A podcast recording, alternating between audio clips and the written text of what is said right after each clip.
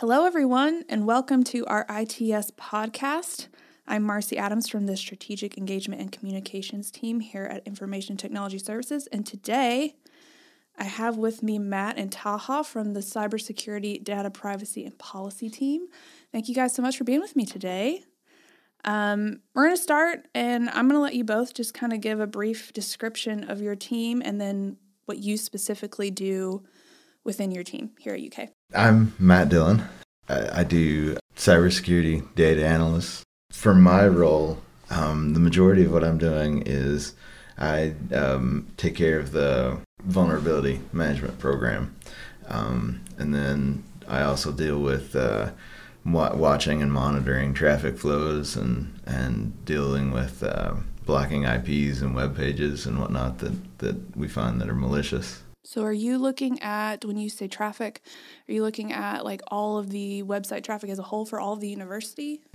Um, yes. Okay. Yeah. So it, de- it depends. We we watch essentially we're watching for trends. You know, if there's um, high traffic coming from an area, um, we'll we'll look into that and, and see if it's uh, suspect or, or if there's um, high traffic going to a specific location or block if we need to. Okay. And Taha, do you do kind of similar stuff or do you tackle a different area? Tad bit uh, different area. So um, I'm a cybersecurity programmer. Um, what I do mostly is analytics and log, you know, look at logs and log ingestions. Um, I do some um, threat hunting, mm-hmm. Um, but mainly look at logs and analytics. Okay.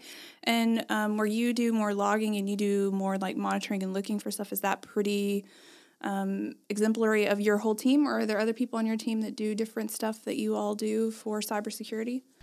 Uh, we have we have several that um, differing uh, sections. Uh, we have um, the privacy side, uh, data privacy and policy side, where the policies created and and dealing with uh, uh, policies and procedures at that point. Um, there, we have people looking at, at um, different dashboards that have been created and some of the workflows like I like like I do and and um, people creating the dashboards like Taha does. Um,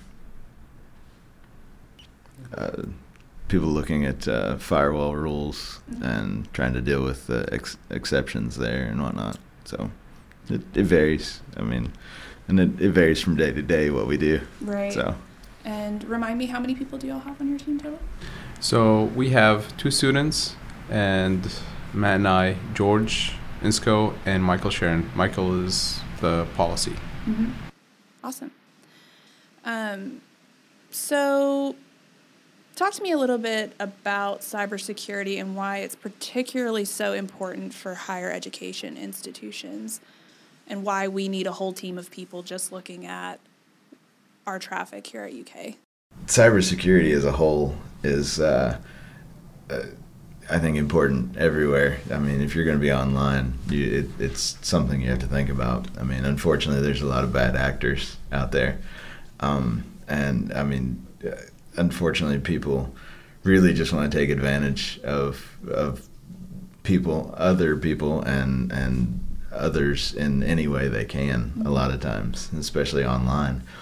So you know, we're we're dealing with you know a variety of issues every day, from you know malic- malicious attacks to phishing attempts to you know um, to uh, uh, it it really it depends. Uh, there's there's a, a, fair bit of cybercrime out there, and and we're really just trying to um, uh, watch for that and stop that, and um, making sure that we're doing our due diligence. And in, in the educational realm, it's it, it's important because you know there's you, you're trying to offer a place that students can come and, and actually have a good education and and in theory be safe in that environment and so and to add to that we also protecting the university's intelligent uh, intelligence and, and, and research. Mhm. So it's not just like malware or virus that's spreading, but um, outside bad actors um, trying to infiltrate the system and, and, and find in different ways um, gather data and scrape tons of data. Um, so that's another part, the bigger part, I think. I guess that's what my my next question would be is the most t- common types of threats that you all see and what exactly these bad actors you're talking about are trying to get from it. You know, I mean you, you see a lot of the spam emails and things like that and you somebody obviously takes a lot of time to try to hack into someone's account. I mean, what exactly are they trying to get out of what they're doing?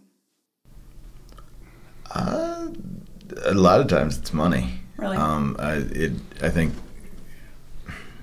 Cryptocurrency is a lot. Yeah, yeah. You you have you have people that are data mining um, for the cryptocurrency. You have people that that are trying to profit in a number of different ways. You know, if if I can, uh, as a as a bad actor, if I can throw uh, a phishing scam toward you and you click on it and and it allows me access into your accounts and I can go in and route your uh, uh, direct deposit to my account. Well, boom, Yeah. I'm getting paid. You're not.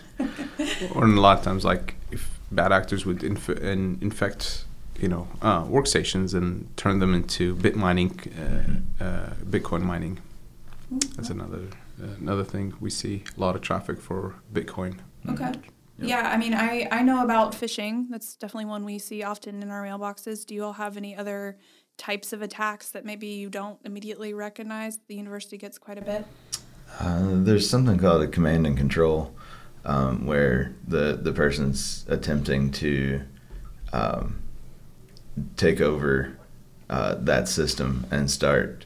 Sometimes it, it is associated with uh, crypto mining, and sometimes it's really just associated with them uh, wanting to spread their their malware or or um, presence further. So. Yeah. yeah. I don't know, um, maybe you both can say how long you've been working in the cybersecurity industry, but um, do you think the trends and what kinds of attacks are happening right now? I mean, has that changed or has it pretty much been the tried and true types of ways people are? It's always changing. Yeah. It's it's never the same. I mean, it's like a cat mouse game Mhm. um, or whack a mole.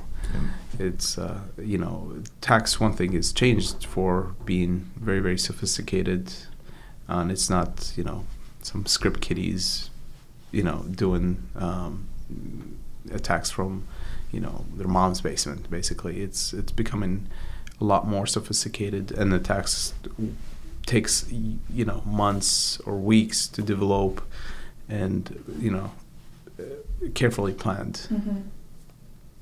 Has there been a change in maybe from you know one one bad actor to now there's like companies or groups that are initiating these kinds of more complicated attacks, or is it still usually you would think just a small group of people doing these? Uh, it varies. Yeah. It's sort of like Ta said. I mean, it's it's it's there. It's it's ever changing. There's a wide variety of, of things that we see from somebody getting online and creating some free piece of malware or phishing attack that they can send out to some group paying lots of money to develop something that will take over and do what they want it to. So Mhm. I mean, it, it varies. It, even ransomware it takes you know usually there's a group behind it and developing very sophisticated tools yeah, and another group would come and take that same sophisticated tool and develop it even further and further so it keeps on um, evolving Yeah. So how do you all as a team keep afloat? I mean, with new things that are going on, um, is it trial and error? Do you try to stay ahead of it? Do you do research? How do you typically fight that cat and mouse battle? really big whack-a-mole hammers. um, it, it, it's education. Mhm. um, with reading and learning and and trying to keep up with trends and um, trying to um, at least stay ahead of if and and at least stay on course with the the trends and and be able to um, look at other institutes that are doing similar things that we are. Um, and uh, community is a, is a big one in in the cybersecurity fight. Uh, the more we can all work together as a team the better off we are so we we have other other people that we utilize and talk to and and there's a lot we read and mm-hmm. and we we try our best to educate ourselves and educate others as we're moving along so yeah i uh, i was wondering if there's like a uh, university support group where you all can get on there and say this happened to me you know look out for it yeah. maybe at your university or something like that because I know that there is always new stuff flying at you. I'm sure. Yeah. So. There's a lot of different uh, community channels that we can we can touch base with and talk to different people. So we've developed some good uh, relationships here and there. So good. Um, as far as trends going, I mean, do you all how do you all see the future of of cybersecurity, and you know maybe even here at the university? I mean, do you think um, you all will remain functioning how you are in five years, or do you think there will be um, different needs, or do you think um, there will be different types of threats that might be more popular than they are now? I mean, I, feel like that last statement goes without saying. yes, yes there yeah. will be different attacks. Um, I think we'll be different for sure in five years. Mm-hmm. I mean, I, I, I think we'll be different in, in two years. Right. You know, now as to what that is. Yeah, I mean, um, so when we have different way of analyzing data, um, we're ingesting tons and tons of data, and you know we need every tool to run um, analytics and machine learning to help us analyze the the amount of data we're ingesting and just this is just our university mm-hmm. and there's now more and more logs and more data out there I, would see there's going to be a lot more machine learning mm-hmm. to um, help with uh, with uh, you know threat intelligence. Mm-hmm. Do you feel that the uh, tools that you all use to help you are um, keeping up with the rapid rate of how attacks are changing? Like, is, is our tech, is our protective technology moving as fast as well as our um, bad stuff? I think we're like a step behind, give or take. Yeah, uh, it's always going to be this way. Right. Yeah. Yeah. The the unfortunate part is in this field, the majority of what the preventative side, it, there's not a lot on the preventative side within reason. You, it's a lot of reaction. Mm-hmm. Um, so. Uh, and and that's the reason that stuff like zero day exploits work you know um, so the more the more we can narrow down and and our attack vectors and and and vulnerabilities the better off we are so my final question for you both and I'll let you each answer. What do you think is the number one security tip that you wish everyone at UK followed and knew that would help your all's job immensely? Um, I would say no one is trying to send you money for free. For one, um, Nigeria and other African countries, they don't have a lot of princesses and willing to send a lot of money, and they definitely don't need help transferring bank accounts. Please do not send them money. Yes, yes. that's probably a great tip.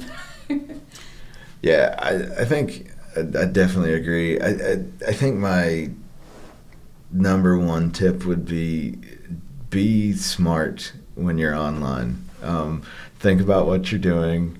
Don't don't just get click happy. Um, uh, yes is not always what you want to be doing. Uh, no, I don't. You know, need to be installing that. Mm-hmm. Just be smart when you're online. I think is my my biggest thing. Um, and use common sense. You know, um, uh, to take that a step further. You know. Uh, here at UK, you know, that we have two-factor authentication for a reason. You know, we have uh, access to password managers, you know, and there's uh, there's ad blockers. Like just be smart about what you're doing, especially when you're online. Uh, and I would, that, I would agree with him. Uh, anything that you have another way to authenticate beside a password, I would highly, highly uh, recommend that because passwords can get leaked um, or get hacked or whatever. Um, but when you have another device that you physically press a button and say, "Okay, I've authenticated," um, it would help a lot. Yeah great plug for our two-factor login here at UK. I appreciate it, guys. Thanks. well, if you don't have any more for me, um, I'm going to go ahead and say thank you both for talking to us about cybersecurity at UK. Yeah, um, very interesting to hear about. Um, these guys do a lot of work behind the scenes that not many people know about. So, thank you, Matt and Taha. And with that, I will sign off. Thank you.